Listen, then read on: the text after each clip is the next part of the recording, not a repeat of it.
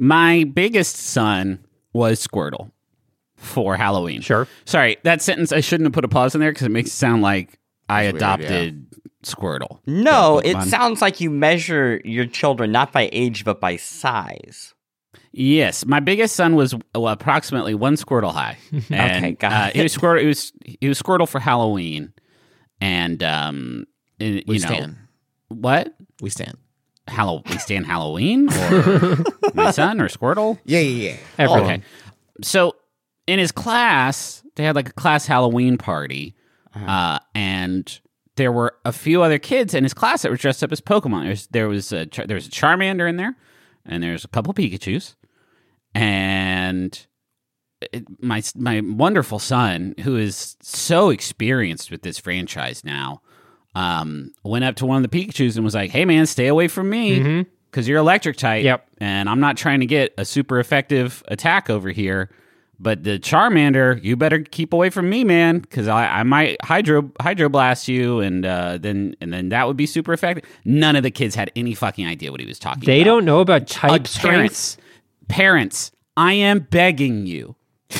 I am begging you, parents. You have to show your kids this. You have to teach.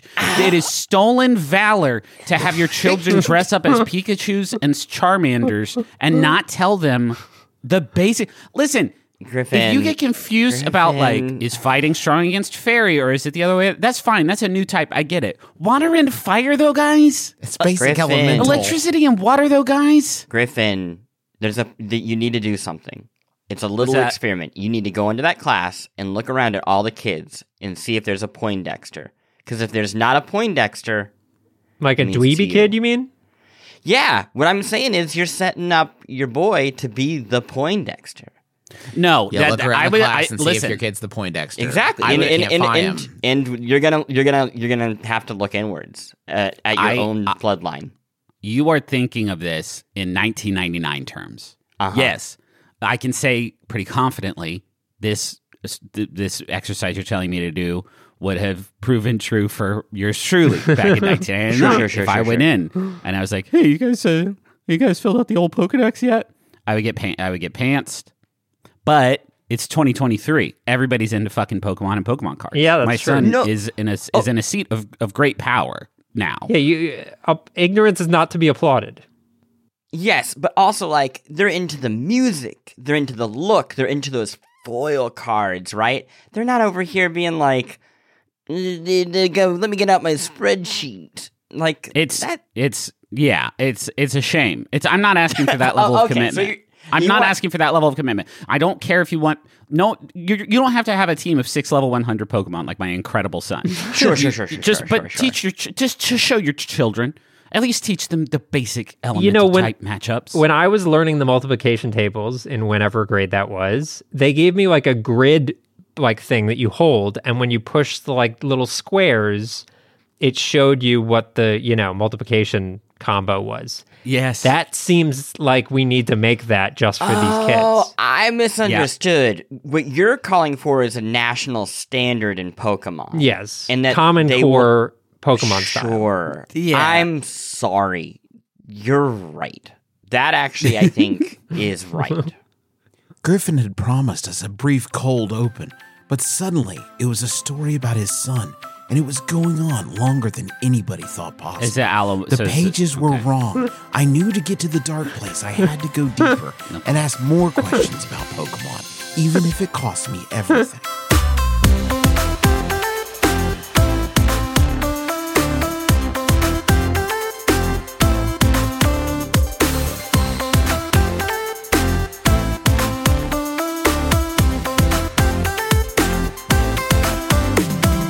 My name is Justin McElroy, and I know the best game of the week. My name is Griffin McElroy, and I know the best game of twenty twenty. My name is Christopher Thomas Plant, and I know the best game of the week. My name is Russ Rushing, and I know the best game of the week.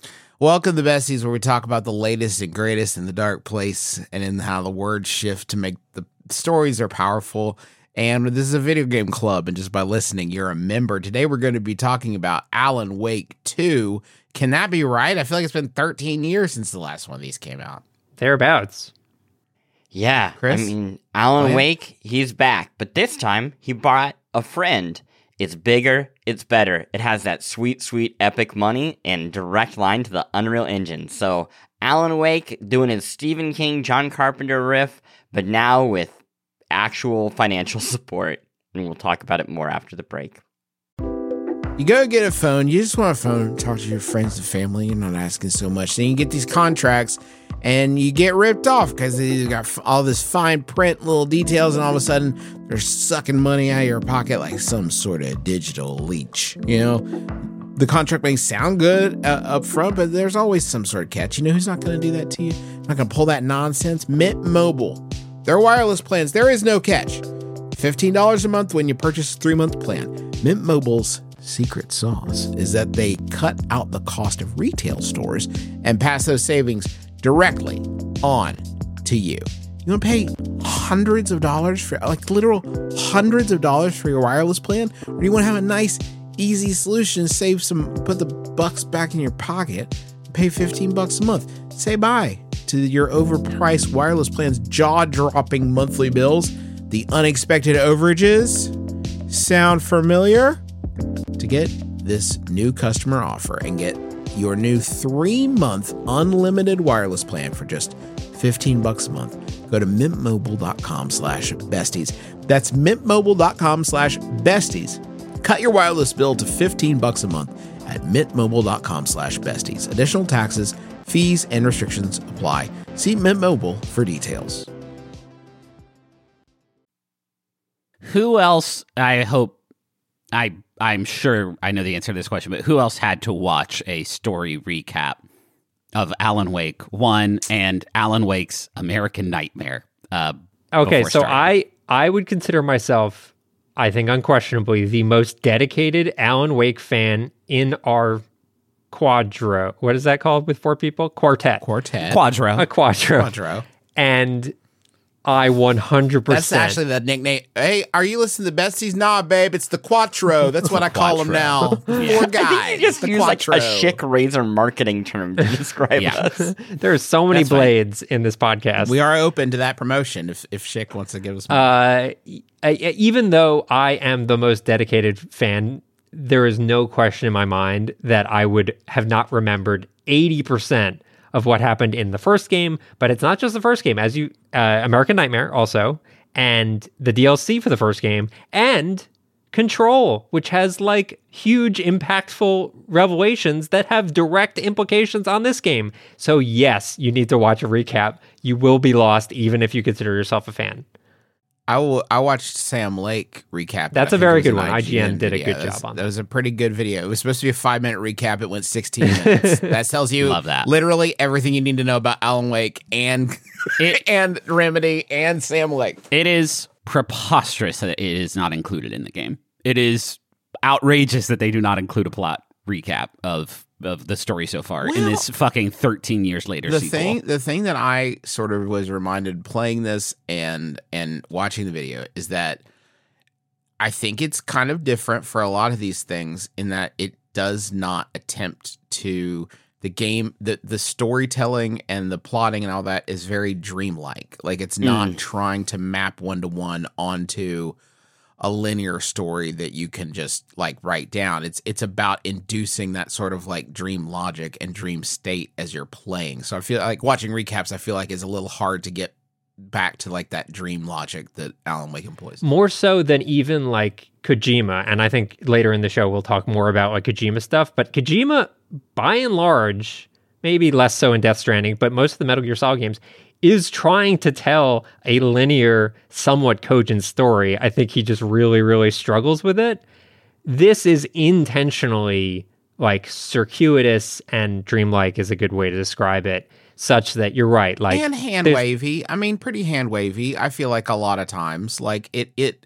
I don't think it necessarily is hiding that. Yeah, no, I think it's, it's all sort of like.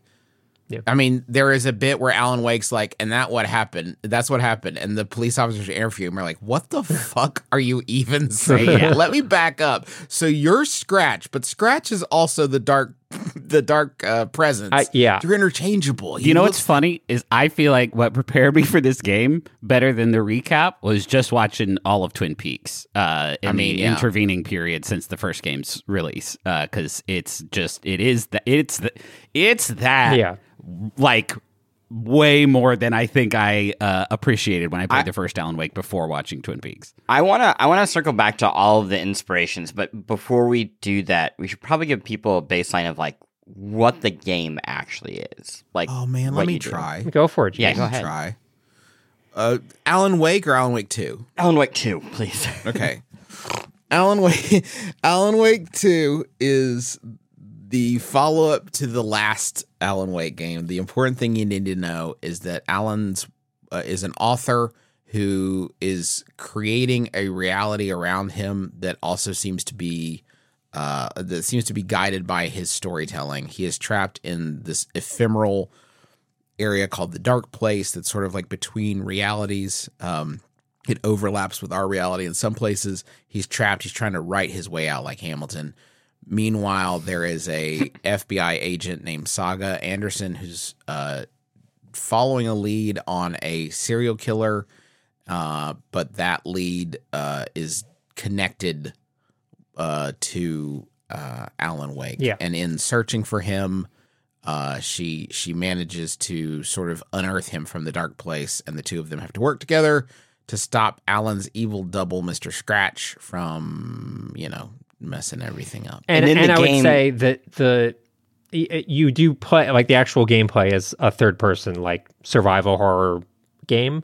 Um, you play as both characters, Alan Wake and Saga Anderson, um, and you're kind of deciding from chapter to chapter which character you're going to play as, but the story of Saga Anderson is directly affected by the writing of Alan Wake, so in a way he is kind of controlling both stories. It, again, it, it, to to try to describe this in a cogent way in a short period of time is next to impossible. But from a gameplay standpoint, the closest analog that I would make would be something like uh, the Resident Evil two remake or even the Resident Evil four games, where it's a mix of, like, third person, like, there's some action combat stuff, but a lot of puzzles, and honestly way more narrative than either of those games. I yeah. actually think this game is like sixty to seventy percent narrative and like twenty percent action and then twenty percent yeah. puzzle solving. Like, you can't go into this expecting an action game. It's actually way less of an action game than the first Alan Wake was and way more of a narrative game. Both characters have mind palaces, but even more important than the mind palaces, they have effectively like pin boards where you yeah. have to arrange the story or just like let the game know that you've figured something out by pinning it to this board in the right spot.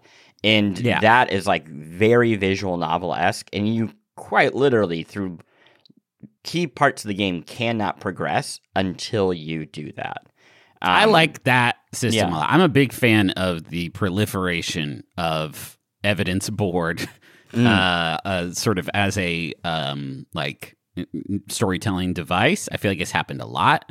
Uh, we just talked about it in Assassin's Creed with the sort of like investigation board thing there. I, I like it. It is weird that there's two different ones, one for each character, and uh, Agent Anderson's is like Uh, a proper like investigation where you're putting clues on like lingering questions, and then Alan Wake's is like a, a sort of plot board that is completely nonsensical that you can use to change uh, the environment around you.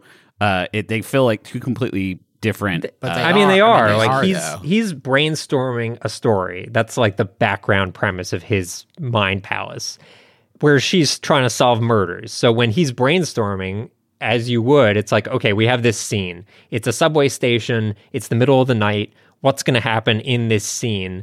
And Alan can change depending on like things he's discovered, info he's discovered. He can say, oh, there was a murder that happened here. Or, oh, this is where the cult tried to perform their ritual. And by here's, making here's those choices, that. that'll unlock um, new paths within those environments. I, I think that sound can sound like almost impossibly complicated. The w- clever way that they do that for Alan is there are effectively rooms that you can go into. And when you're in those rooms, you click on, again, like whatever the thing is. So it's like, I want the cult version of this room. I want the missing author version of this room. And then it will change that. In the rest of the environment, from what I can tell, not as much changes other than kind of like the art design. So you are moving the story forward by taking that that writing. This gets even different more... Different versions of the rooms will have different items in them and different uh, ways to get out of them. Yes. It's the mechanical version of this. And then there's another reality-changing mechanic called the clicker, which is a light that's that not you a can clicker. Absorb light. Sorry, huh? sorry to be an Alan Wake snob, but that that's is not the, the clicker. That's the lamp. Oh, sorry, the that's lamp. Thank you. No, he, the clicker is The clicker is turns what? the lamp on. Yes. Oh, the clicker is a, another object entirely that we won't thing. even get yep. into. Thank you, thank you. Um, I well, I won't even. It's so hard to talk about this game without spoiling it. Um, I, I I think that like gets us in a good place of like kind of the mechanics. Like you're so, again sure, solving yeah. puzzles, it's you Saga find guns, you f- find ammo, uh, healing items. Saga's doing the fact, and Alan Wake is doing the fiction. No, that's, that's a, a good way of putting it. Yeah. If you see Ooh, if you nice. see something on her board, it is true, and you know it's true. With a, with a game like this, that's actually really helpful. It, There's no bullshit on her board. I, it's it, just real crap that it, isn't about dreams or Alan Wake's dumb books. Okay, but here's here's the problem: the stuff on her board is being impacted by the stuff that Alan is writing.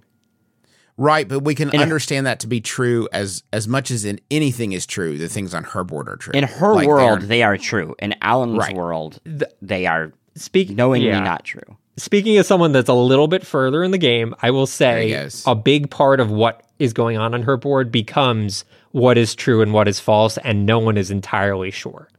So it gets I think as I, messy I, as you think it might in hearing that.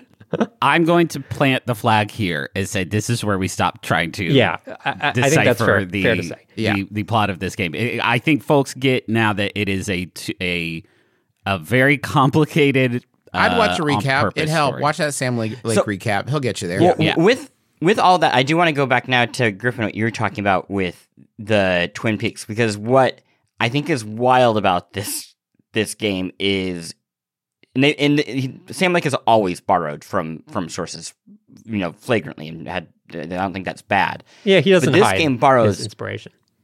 Yeah, this game is so heavily the the follow up series to Twin Peaks, but also um, In the Mouth of Madness by John Carpenter. I mean, this is like I thought about that the entire time I was playing. Playing, I'm so. Can glad you bring you us up that. to speed because I'm not familiar with it. Let Let me know when this starts to sound familiar to you. It is about a. author who may or may not be writing books that have the power to change the world and reality as we know it. But the detective-like character in this noir who is chasing him doesn't believe in it until the world starts to change and he realizes that there is actually a fanatical cult around this author that wants to bring about a darkness that ends the world. That does sound familiar. That yeah. a lot like Alan Wake two, the video game. Yeah. Yeah, it's very um, much Alan Wake two, the video game. That movie's sick, by the way, if you haven't watched it. Yeah, that movie rules. It's also on, I think, Criterion and H B O Max right now if you want to stream it. Um, yeah, and I don't think any of that's bad. I actually think what has changed with Sam Lake and Remedy's games in general is... Like so many video games back in the day, it was we like movies more than we like games, yeah. and we're just kind of cribbing from them and borrowing whatever cultural cachet they have. This to me does feel more like, almost like um uh no not pastiche but like collage. Like I am taking all these different pieces and then putting it into this medium and creating something wholly new. But like a collage, you look at it, you can clearly see that it's ripped out of. You know, other sources. Um, yeah. yeah. What Griffin? What did what did you think about the Twin Peaks stuff? I mean, I found it a genuinely helpful, um, like foothold for trying to like yeah. follow what was follow what was happening. Uh, Some of that, story. By the way, if you're not a Twin Peaks stan like I am, um, you you there are like layouts of buildings that are like the sheriff's department, the sheriff's station is like. Eerie deja vu level cribbed yeah. from from from Twin Peaks, and this is not a um, new addition. Like no, Alan Wake no, One no. was also very clearly inspired by Twin Peaks as well, as was Deadly Premonition. Yeah, yeah, I mean, yeah. we could go on and on.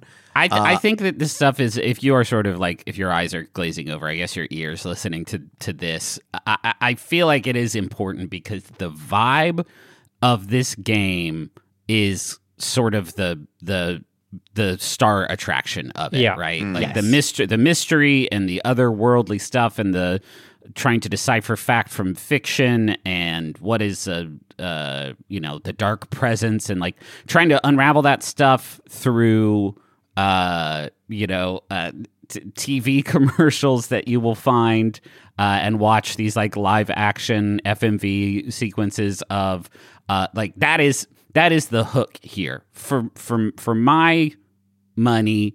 The actual sort of uh, you know, survival horror gameplay stuff is decent, is fine, but it is not uh, on the level of a, you know, a Resident Evil or it's an Evil Within. So or a, sporadic. I mean, yeah. it's really, really...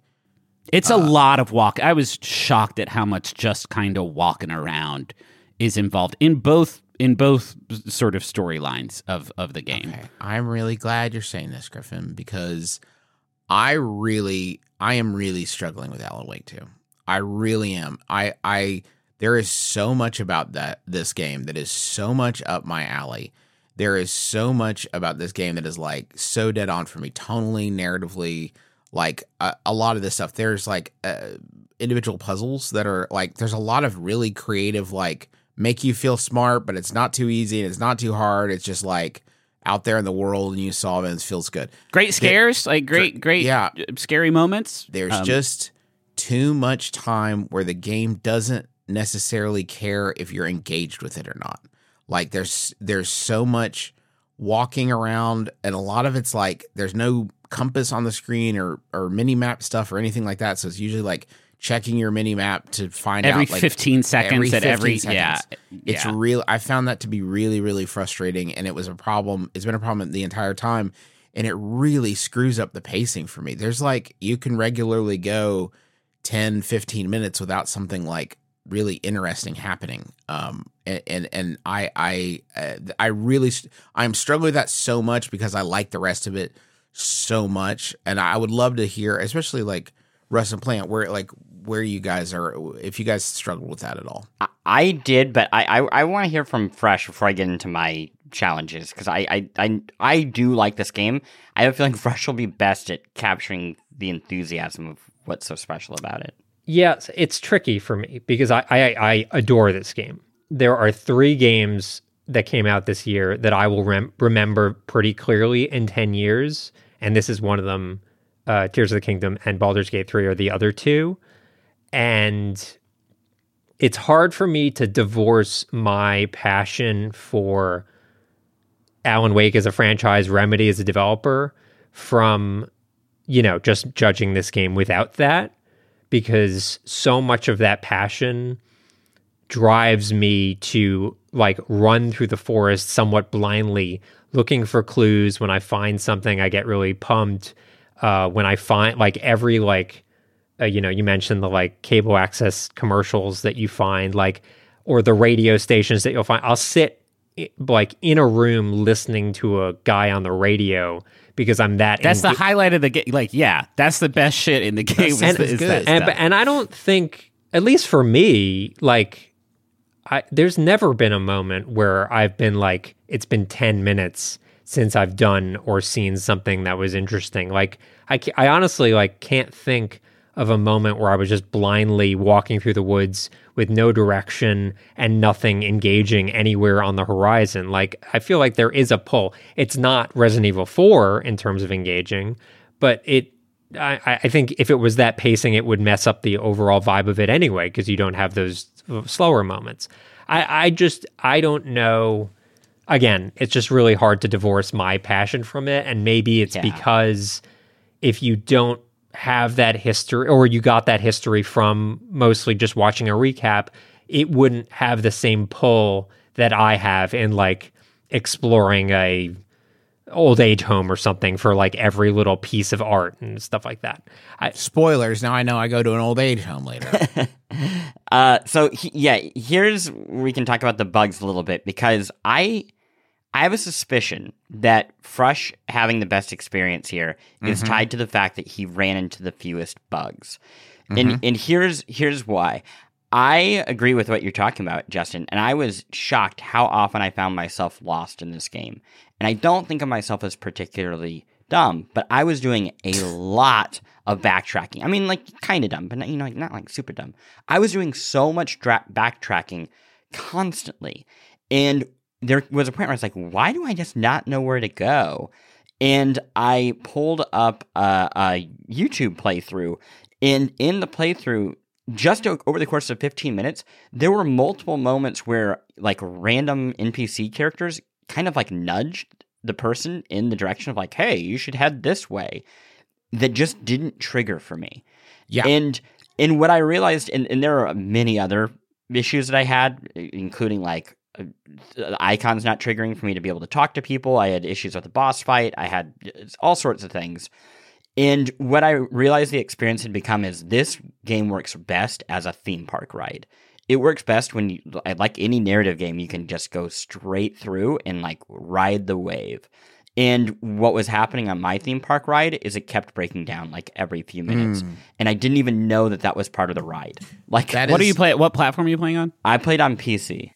And I was okay. on P S five, and I had these problems. Um, and and you know what, Chris? I think, if I had to guess, I think that there is a direct line of that where I very early on had a situation where uh, a, a prompt would not appear for me, so I could not continue the story. I mean, it was like done. It, that was it. I had to reload.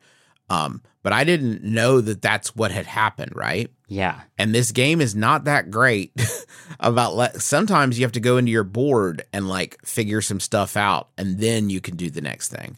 But sometimes you just, or in my case, in this instance, the prompt just didn't appear, and I just didn't know. And I think I took away from that a sense of, well, I, I don't know if wandering looks like me not, like if, if explore, if this wandering I'm doing is actually helping, or if it's just like I'm not seeing the prompt I'm supposed to see.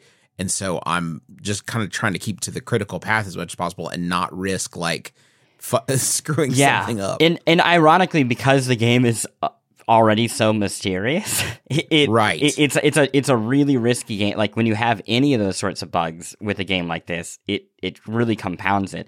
That said, I, I think, like, and I'm like you, Justin, I can feel in my gut that I would love this game as much as Fresh would. It is actually, like, honestly quite irritating, where I'm, like, getting mad playing mm-hmm. the game because I feel like I'm being deprived of something I know I will love.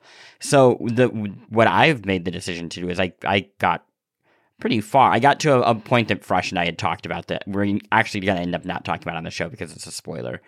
Um, but I'm going to put it away after this, and I'm going to go back to it at Christmas when I think that there's going to be, like, plenty of patches, and mm. whether it's the P C version or the P S five version, I'm going to just start over from the beginning, um, because I I I personally do not want to muscle through at the risk of, like, continuing to be irritated with it, um, knowing that, like I said, it, I th- I think Fresh is right. Like, I think there's a brilliant game here.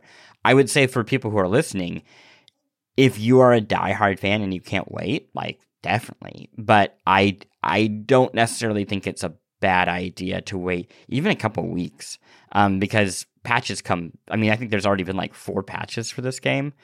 They're coming in fast. Um, I, I would like, I would like to, if I can, before we, we move too far along. I just wanted to say, because I, I was that is the most I've said about it. I just wanted to enthuse a bit to kind of balance out. Yeah. The frustration that I spent uh, so much time on. This is a really, the fact that this game is made in twenty twenty-three is like really makes me happy. Like the fact that something this weird, it it not only is weird narratively, mechanically, like it doesn't, it it it asks more of you as a player than a lot of games in this genre do. Right? We're like, where's the screwdriver? Someone needs this. You need the screwdriver to open the lock. Where is it? You don't know. You don't know where the screwdriver is. Look around for it. No dice. This can't be right.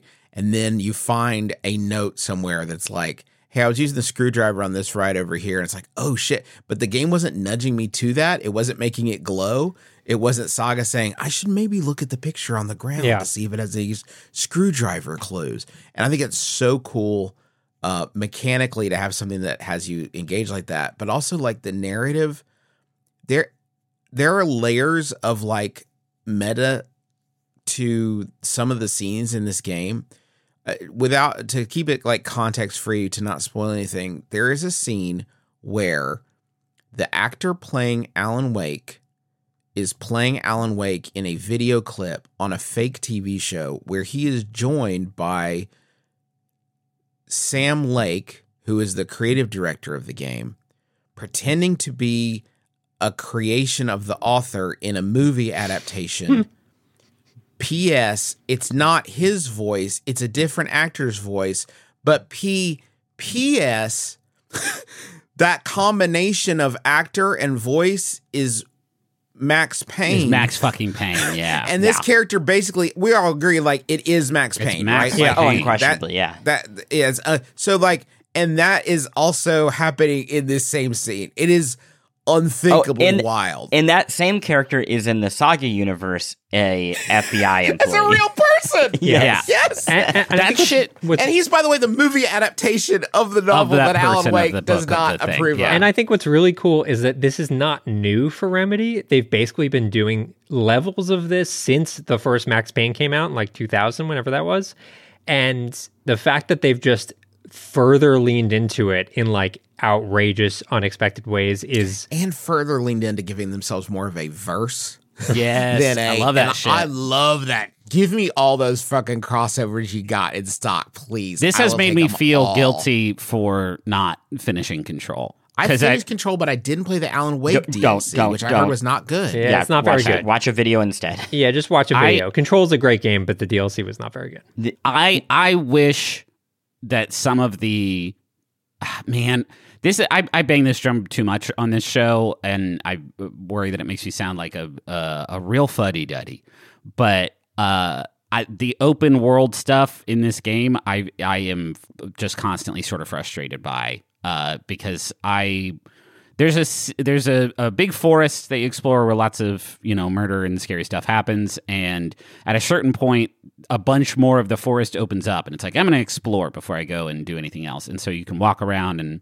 You know, find hidden lunchboxes and get manuscript pages, which is like a currency you can spend to upgrade your skills in some of the m- most sort of banal methods imaginable. Like the, the mechanical upgrades in this game are pretty wild. Like, oh, the last shot in your pistol will have ten percent increased damage. That was worth the fifteen minute like trek I some spent of the, up the waterfall. I will say some of the upgrades the are much better than that. Like, pretty impactful. That, that, I, I'm saying that like the traipsing around stuff is it has not been worth it at all, especially when you know I, I went deep into the forest, explored it all, found all the lunch boxes that I felt like finding, solved a bunch of neat puzzles, and then I was on the opposite end of the land from the parking lot I needed to go to, which was a full-blown uninterrupted like ten minute jog through a forest where nothing happened just so I could get back to my car and drive drive home. And the same in like the Alan Wake stu- like uh areas.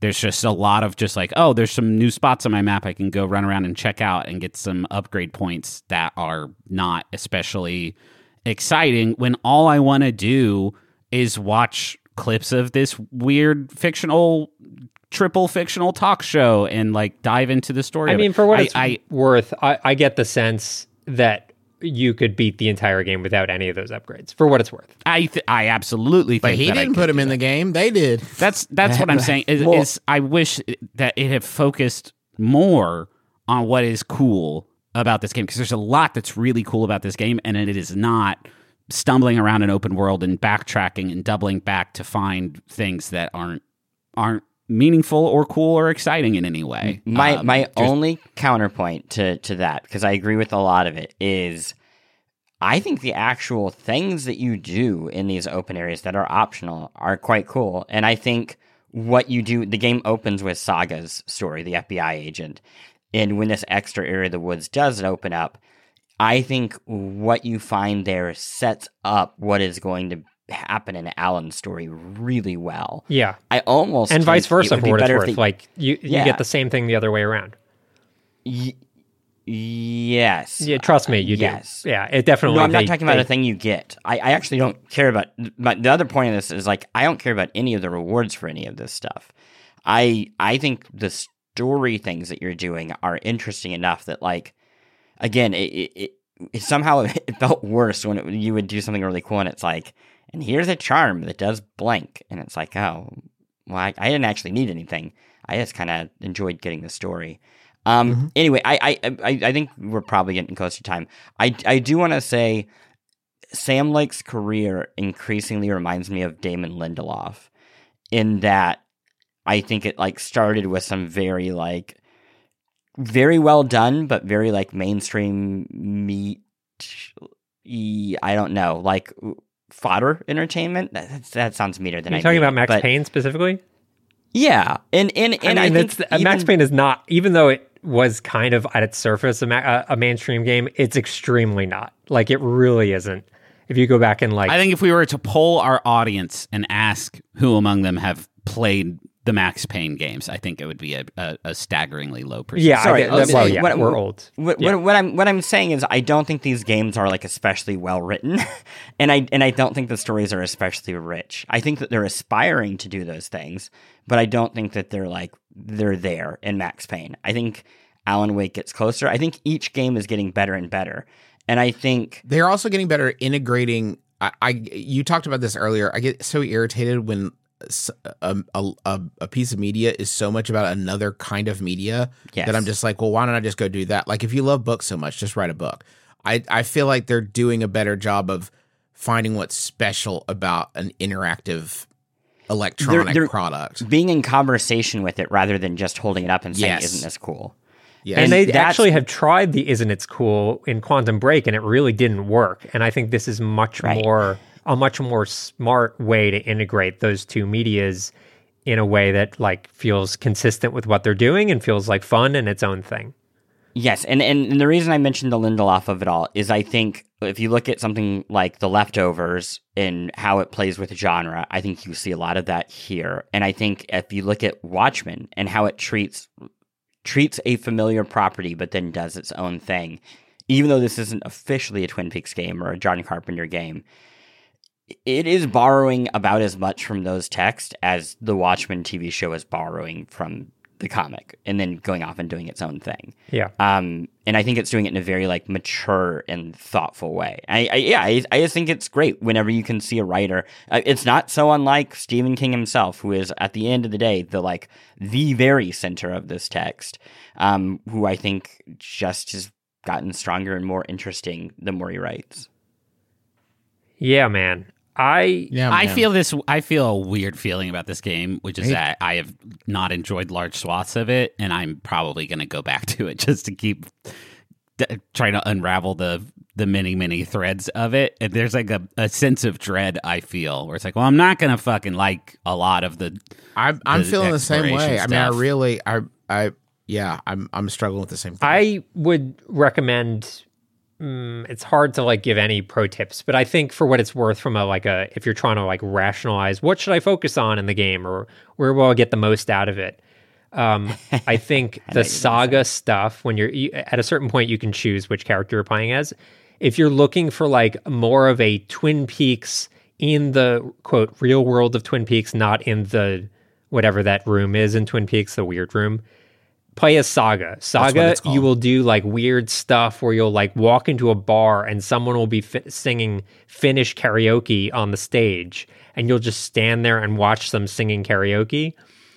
Um, so focus on Maybe Saga stuff. Will. If you're I got looking keys for, to find and bullets to shoot. Yeah, if you're looking for more lore, Alan Wake deep divey stuff, the Alan Wake stuff parts of the game do a lot more of that and are more, I guess, action. Heavy to some extent. But you're going to do both and, of them, right? Sorry? You, you have to do both by the end if you want to finish the game. But also, I'm just going to say it before Fresh can, play Alan Wake's first mission before you play the first mission from Saga. Once you were given a choice in the game, and you actually oh, start as Saga, you should switch over to Alan Wake for one mission.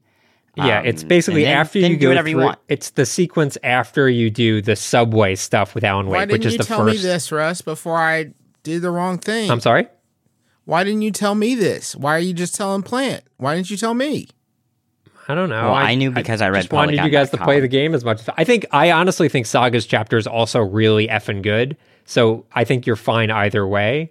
Um, okay. But the, the Alan Wake thing is a very Justin moment. Okay. Yeah, well, yeah. You know, I like things Very that are Justin moment. focused on and, myself. And, and for what it's worth, you can actually, you don't need to wait for like a chapter break. There's a lot of save points in the game where you can switch at will. There's like a puddle of spilled coffee and you stare into that for a while and you'll switch over. So just keep an eye out when you, whenever you enter a save room. This game is fucking wild. I like, I really hope that you guys uh, stick with it, as it sounds like you might. Um, and, and I do agree, for what it's worth. If you're running into bugs, wait a month or a month and a half, whatever it's going to take. And I'm, I'm sure a lot of the um, rough edges will get smoothed out. I want people to have the best possible experience in playing this game because it's extremely special and there are very, very few of them. For, for what it's worth, I am playing on P C and I have not experienced any of the bugs that that's good that y'all have talked about. Yeah, that's good. You know, your it's mileage good old very... normal American boring. Yeah, not since books. Not since books.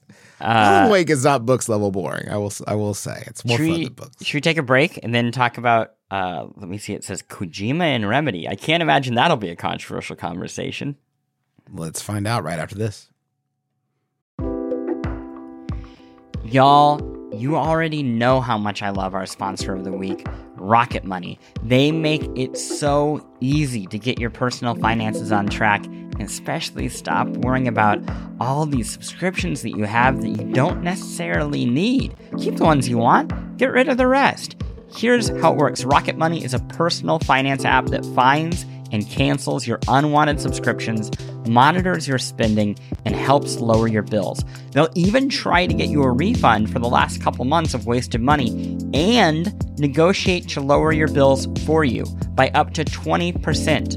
All you have to do is take a picture of your bill and Rocket Money takes care of the rest. That might sound too good to be true. I have tried it myself on multiple different monthly payments I have, and it's worked, which is incredible and so much easier than getting on the phone with all these companies and trying to wrangle this yourself.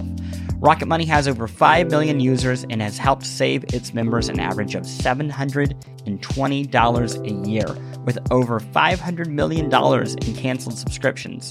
So, cancel your unwanted subscriptions by going to rocketmoney.com slash besties. That's rocketmoney.com slash besties. rocketmoney.com slash besties. This episode of The Besties is sponsored by Aura Frames. All right, so you know there are a number of people in your life that are not necessarily the most technologically savvy. I'm sure immediately names jump to your mind. Those are the sorts of people that you would say, oh, maybe they would want a digital picture room in their house, but they wouldn't necessarily be able to like set it up and get it working and add new pictures and stuff like that. That is where Aura Frames comes in. It's a digital picture frame that allows you to basically upload any photos that you have directly to the frame. You don't need them to do any work. In fact, you could even set it all up before they even open the box. You have the account set up, you just have to connect it to their Wi-Fi, and once that's done, everything happens over the internet. So you can add new photos, you can do whatever you want, and it all works completely smoothly. I set it up for my grandmother, who's ninety-five years old. I set it up for my mom, who's seventy years old, and they both love their Aura Frames, and they love seeing the pictures and new photos of the family, all being added without them having to do anything. So I'd highly recommend it. I'm really, really happy with it. And right now, you can save on the perfect gift that keeps on giving by visiting aura frames dot com. For a limited time, listeners can get twenty dollars off their best-selling frame with code BESTIES. That's A U R A frames dot com, promo code BESTIES. Terms and conditions apply. So I real quick, I just wanted to kind of dive into something that we kind of touched on a little bit in the first half of the show, which is, you know, this game is like one of the like last maybe triple A weird fucking games that we're going to see for a very long time. And I think the only other studio that is putting those out come from uh, Kojima Productions and his stuff. But it kind of bums me out that this is like, because video games have become so expensive and so risk adverse, that like we just don't see these anymore. And I don't know how you guys feel about that, whether you want more of this stuff or what, how do you even make more of this without it being like a huge money sink? I mean, if every game was, or more games were like this, I feel like it would dramatically reduce my interest in continuing to play Alan Wake two. I think it is the the exceeding strangeness of this and, and uniqueness of this game that makes me play it. It is the only reason I play Death Stranding. Uh, is because I was like, wow, I've never played a game like this before. I don't like it, but it's it's it's different. So I'm not exactly chomping at the bit for more for more Death Stranding. I think I've said that exact sentence in several episodes. We have recently. Some reader mail for you coming up. Oh boy, I, I can't actually, fucking wait. I think that uh, a lot of these, you know, if you want to use the term auteurs, would be better served if they would work in smaller projects, more contained projects. I think one of Kojima's most like one hundred percent successful things he's ever done is P T, right? Yeah. Like, and, and that is ostensibly a very small contained thing that had this whole life outside of it, but it is as big as it needed to be to get across the ideas that he wanted to do. I feel like a lot of times uh, creators end up straddling this gap between like the budget that they want, which requires a certain size of thing and doesn't necessarily like, that's not necessarily the scope that this idea needs to be. It's just what it needs to be to be like a quote unquote sixty dollars video game in the year of our Lord twenty twenty-three. Yeah, I think I agree with that. The good news is that I think this, quote, weird genre, whatever we want to call it, is so well represented within the indie space and smaller projects that I don't necessarily mm-hmm. need a big name studio director with two hundred people working under them to produce these sorts of games all the time. It's just interesting that, like, for triple A, they're almost not, they're almost dead, like nearly, nearly dead. And so I'm getting enough weird game stuff out of indies. I'm like very uh, satisfied on that front, it, but it's the triple A part of it that I think is the most yeah, interesting I, about I, this. I think the funny part there is you said two hundred person studio, which at this point, I don't know if you're talking about the indie studio or the triple A studio. Because I, mean, I would expect no, a triple A. I, that's what, I, but that's what I mean is like things are, are so weird right now. And that term, you know, like indie, there are, there are these mid budget games that are, are coming out. I mean, we have a Stalker two coming out, you know, at some point, hopefully in early next year. Yeah, I, I mean, you're right. The, the word indie is not necessarily representative of anything.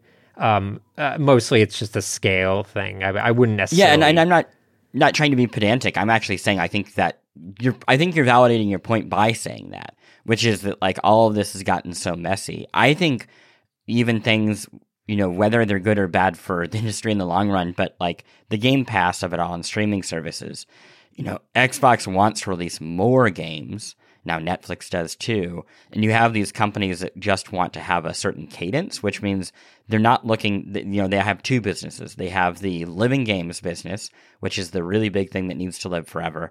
And then they have the thing that's like, hey, this is ten hours and we want you to play it this weekend. And I, I would hope that that will lead to more stuff like this. I mean, I, I'm sure, Fresh, there are games that you can think of on Game Pass that, that meet that. Yeah, I mean, I, as I was playing it, I forgot to mention the first half of this. Actually, Psychonauts two is a really good analog to this game because you're right. Mechanically, there are some aspects that don't one hundred percent land, but because it's A, super weird, be like auteur-led, um, and that's not just Tim Schafer, I mean like the whole team, each individual level in Psychonauts two felt like its own standout experience yeah. and thing. And that has a lot of analogs to this, but I think Psychonauts two is the last of that giant project that Double Fine is making because of the nature of Game Pass, not necessarily yeah. encourage, encouraging a ton of thirty-hour whatever games. If you look at a lot of the stuff that's coming out in streaming these days on T V, a lot of it does not, would not have made sense in the network template. Yeah, right. You think about how many shows that I watch regularly are like a season is six episodes, right? A season is eight episodes. That would have been unheard of ten, fifteen years ago. Like it just, you'd be a mini series. Like it's not, that's not a television show. And I'd like to see game. It'd be nice if games could start to find some of those, you know, those experiences too, something with like triple A, you know, funding behind it, but like in a much more contained uh, scope. What's funny yeah. is that I think they've tried in the past, and I think that they've tried in the form of like episodic releases, and that has never yeah, gone well. Yeah. The problem is to spin up a project that is like a triple A scale project is to kind of commit. And like you're committing uh, X amount of resources to support this thing. And if it's going to be a two hour experience that's going to s- sell for whatever, ten dollars or twenty dollars, you can't necessarily get that R O I back. So it is this mm. weird like synergy of business and I, creativity that makes video game development like so fucking hard.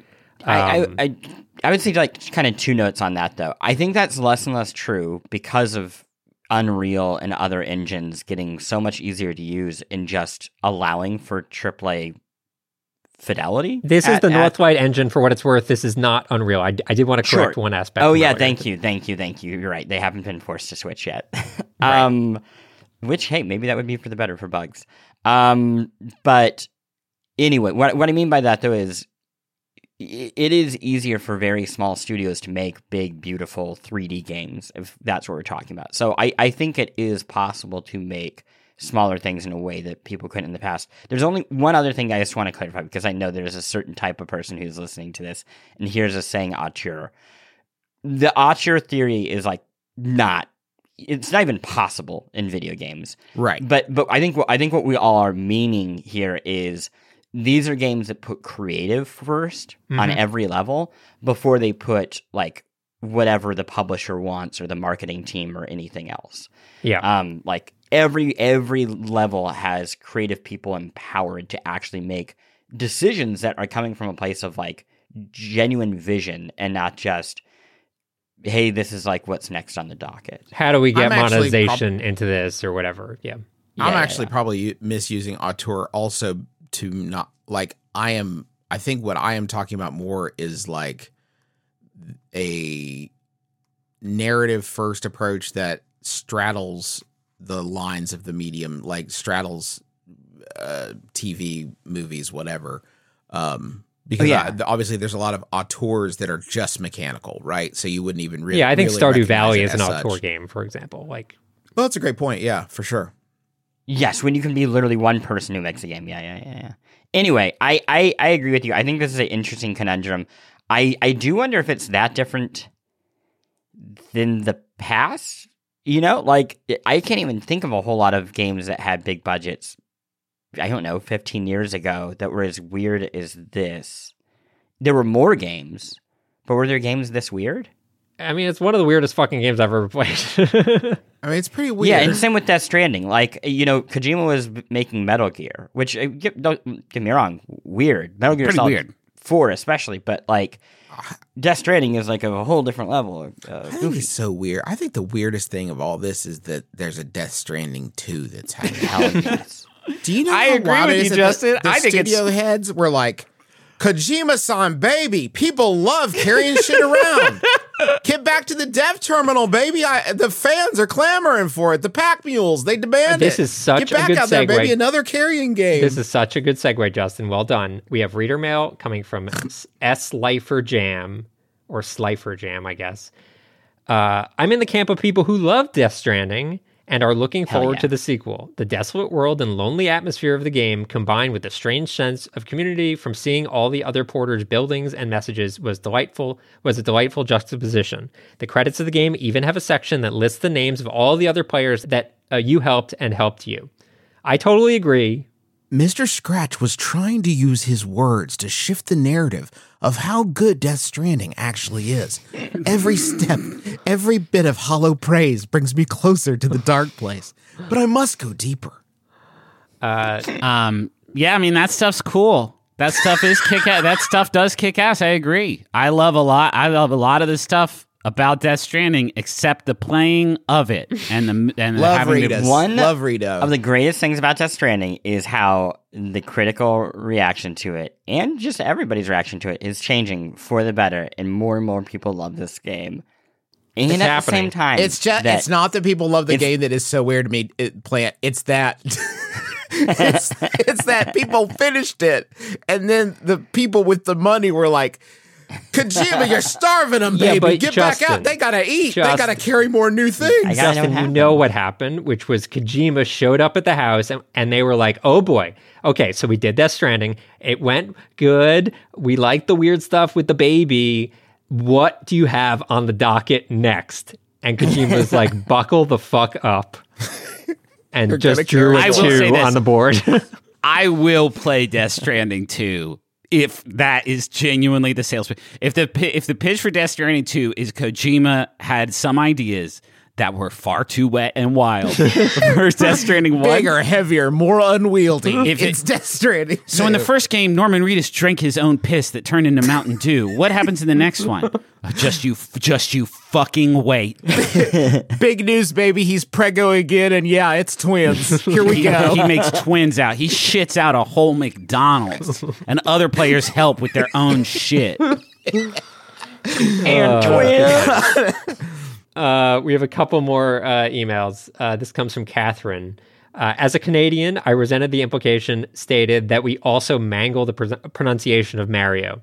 So apparently it's not, okay. n- hashtag not all Canadians uh, say Mario. So I apologize okay. to uh, the you know, other well, Canadians. As somebody who has family from Canada, I can tell you that it's pronounced La Mario. Yeah, that's true. Legally, they have to pronounce it that way, both ways. Um Uh, we have one more uh, letter. I should say uh, these are all from the newsletter in the comments. So if you want to submit questions and thoughts, uh, do it in the comments of the newsletter at besties dot fan. This comes from Nancho Man. Definitely off topic, but have you have any of you played Shadow of Doubt yet? It's a procedurally mm. generated detective mystery with an insane amount of detail and the sort of emergent stories you might see in an immersive sim or something like that. I have a feeling some of you would have a super fun time with it. Also play Dwarf, Dwarf Fortress, you cowards. We're not going to play Dwarf Fortress. I'm never. Too, I did never. play it. No, hey, oh, I did it? play it. It scared Didn't me. Like it. Ooh. No, it wasn't. Didn't like it. This game looks dope as fuck, yeah, though. I, yeah, I've seen trailers for this game. I've been kind of following the development of this game. It looks super fucking sick.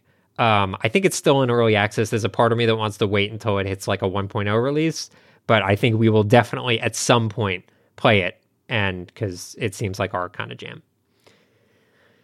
Okay, uh, do we have any honorable mentions to discuss? I just wanted to say that uh, I uh, I finished The Sisters Brothers. It's a book. They made a movie out of it. Oh, yeah. The book's great. It's uh, sort of like, if you like Coen Brothers stuff, or... Yeah, that's probably the best the best analog, or just sort of like... Uh, it's funny and dark and... Uh, really well written. It is like it, you could tell every word is like very thoughtfully chosen, and it's it's a genuine joy to read. I really, really, really enjoyed it. It's called The Sisters Brothers. It's a Western about two brothers who are hitmen, um, and their sort of like journey uh, through the West. I also wanted to say I one hundred percented Spider-Man two. Wow. Anything. A M A. Were you one hundred percent disappointed by the lack of funny costumes in the unlockables? Uh, yes, I think a lot of the costumes suck in that in in just Spider-Man like normie. two. They're like yeah. normie costumes. One I want silly few, costumes. Uh, yeah, you got to give me Baghead. Let me be fucking Spider-Ham. I know you got the polys in there. Let me be Spider-Ham. Come on. Uh, I thought, but I thought the like narrative beats for the rewards were like they were all pretty good. They were all pretty fun. Uh, there's even like a fun Easter egg if you get all the like uh, spider bugs or whatever they're little spider drones. Um, and uh, I thought the end of the game was really well done too. I just think that's a great fucking video game. Yeah, they did a good just, job.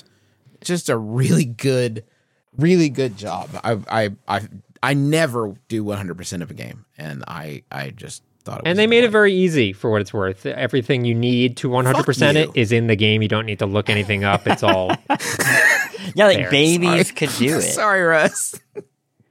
Um, I there are power. There are things you can get, like items that that help your help you find some of the little little. Oh, and there's one of the little. Uh, oh my God, I have to tell you this in case you're e- trying to do this. There's one of the E M F experiments, which is like Peter Parker's little science chemical things that you can't get until you beat the game. So do not spend time swinging around looking for it, because it won't be there until after the game is over.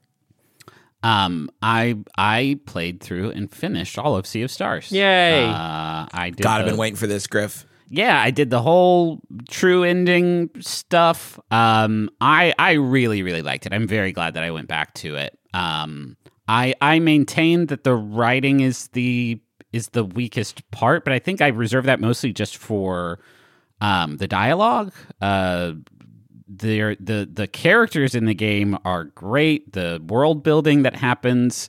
Uh, largely through these like stories that you can uh, hear while you're like camping out with all of your teammates are very, very cool. And I found myself getting like really invested in this connected world with The Messenger. Um, like it, it this this game is telling a gigantic uh, story. It is it is a sliver of this like huge ongoing parallel dimension spanning uh, conflict. Uh, that is like really, really fascinating, and that it doesn't really, uh, it never really betrays the idea that you are a small cog in a much larger machine, uh, because the game's ending is, is I think on paper a little bit, um, I don't know, I'm not actually going to get into that. I don't know why I'm spiraling so much. Uh, all that to say is like, I didn't play The Messenger, and now I am going back and playing it just so I can uh, figure out all of the connections uh, between those two games, but uh, yeah, really, really enjoyable to play. Um, I saw someone describe it as R P G comfort food. I think that's a very apt way of describing it. Uh, but the the presentation is immaculate, and uh, once it got its hooks in me, I mean, it took a took a while to get there, but once it got its hooks in me, I, I felt um, thoroughly propelled to uh, to just finish the hell out of it, and I'm I'm really glad I did. It has made me want to actually go back and give uh, Chained Echoes another shot, which was the other sort of classic J R P G-inspired uh, title that I think came out last December that I never put a ton, ton of time into. Play, you played that, right? Didn't you? Which one? Chained Echoes? Chained Echoes. They, they all kind of blend together Chain. For me. I think I think you're thinking of Astral Chain. Oh, no, yeah, that's maybe. a totally, totally different uh, jam. Um, but yeah, I, I, I like Sea of Stars. I, I, I feel like it is a if if the writing had been as strong as the, the the presentation and the gameplay and everything else, like I think it would be a genuine masterpiece that could hang like with.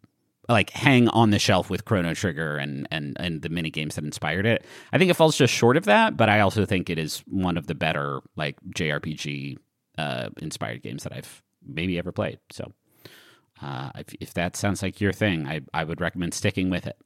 Hey, check your watch. Unless you're driving, then don't check your watch. It's November time, which means it's not Halloween, but it's not quite Christmas. It means it's time for Paranorman. The greatest November movie outside of Planes, Trains, and Automobiles that you will find.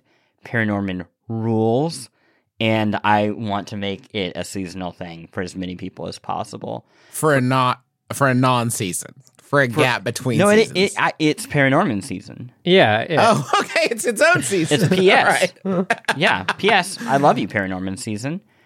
Uh, yeah, that's a good movie. I, I enjoy it quite a bit as well. I, I have another movie recommendation. This is Venture Brothers' Radiant is the Blood of the Bamboo Heart, which is the Venture Brothers movie. Uh, I think it went straight to digital. It released uh, earlier this year, and now it's on streaming.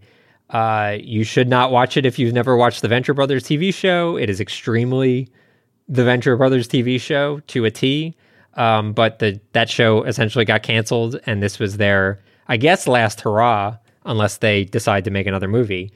Um, but uh, it's it's great. I love the show. I, I think it's, if you're a fan of um, Harley Quinn, the new Harley Quinn series, uh, I think it's tonally very similar. And uh, it's great to see all those folks back together again in that very complicated uh, and funny world that they made.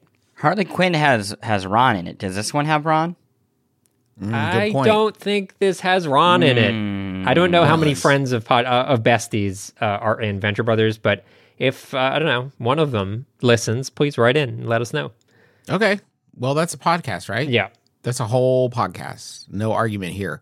Um, next week, what's going on? What are we doing? We are going to be playing a little game called Metal Gear Solid three, which we can what now play fuck? because... It was re-released as part of the uh, Metal Gear Solid Collection Volume one. Uh, but this is not the remake of it? This is not the remake. That is like oh at least God. a year out, if not more. perfect. This is the original. We can. Oh, I hate that. I hate Metal Gear We Solid. can judge it, and this will I'll probably be it. the last one we do for a while, because I have no idea how we would play Metal Gear Solid four, Wait. which is only on P S three. Justin, I, I assure I, I think you're going to be okay, Justin. Metal Gear Solid three is the fun one. It is in the fun menu one. Menu Navigator. If you love going into menus and adjusting your camouflage every ten seconds like you're checking an Alan Wake two map, this is the game for you. It's the fun one. So we're going to be playing that. Uh, please join us for that uh, fun time. Justin will be way more positive than he might be. I got fun. the shits. Can't come to a podcast. Justin, last time you said this, it was Sea of Stars. That's true. Now, that was one I had. No, no, no, no. That was ignorance. This is stubbornness. It's okay. Two different things. Hey, speaking of tummy things, I think we should wrap up this episode. Wait, I want to know. Yeah. I need to thank the following people for writing reviews of Estes on Apple You're Podcasts. We have Ha Mead? Ross made me read this, and Total Ross, and Taco Cruncher. I don't know what's going on with the Ross stuff, but that's fine. I guess I'm Ross now. Um, but thank you um, for writing reviews and subscribing to the newsletter at besties dot fan. All right. That's going to do it for us this week. Be sure to join us again next time for the Besties, because shouldn't the world's best friends pick the world's best games?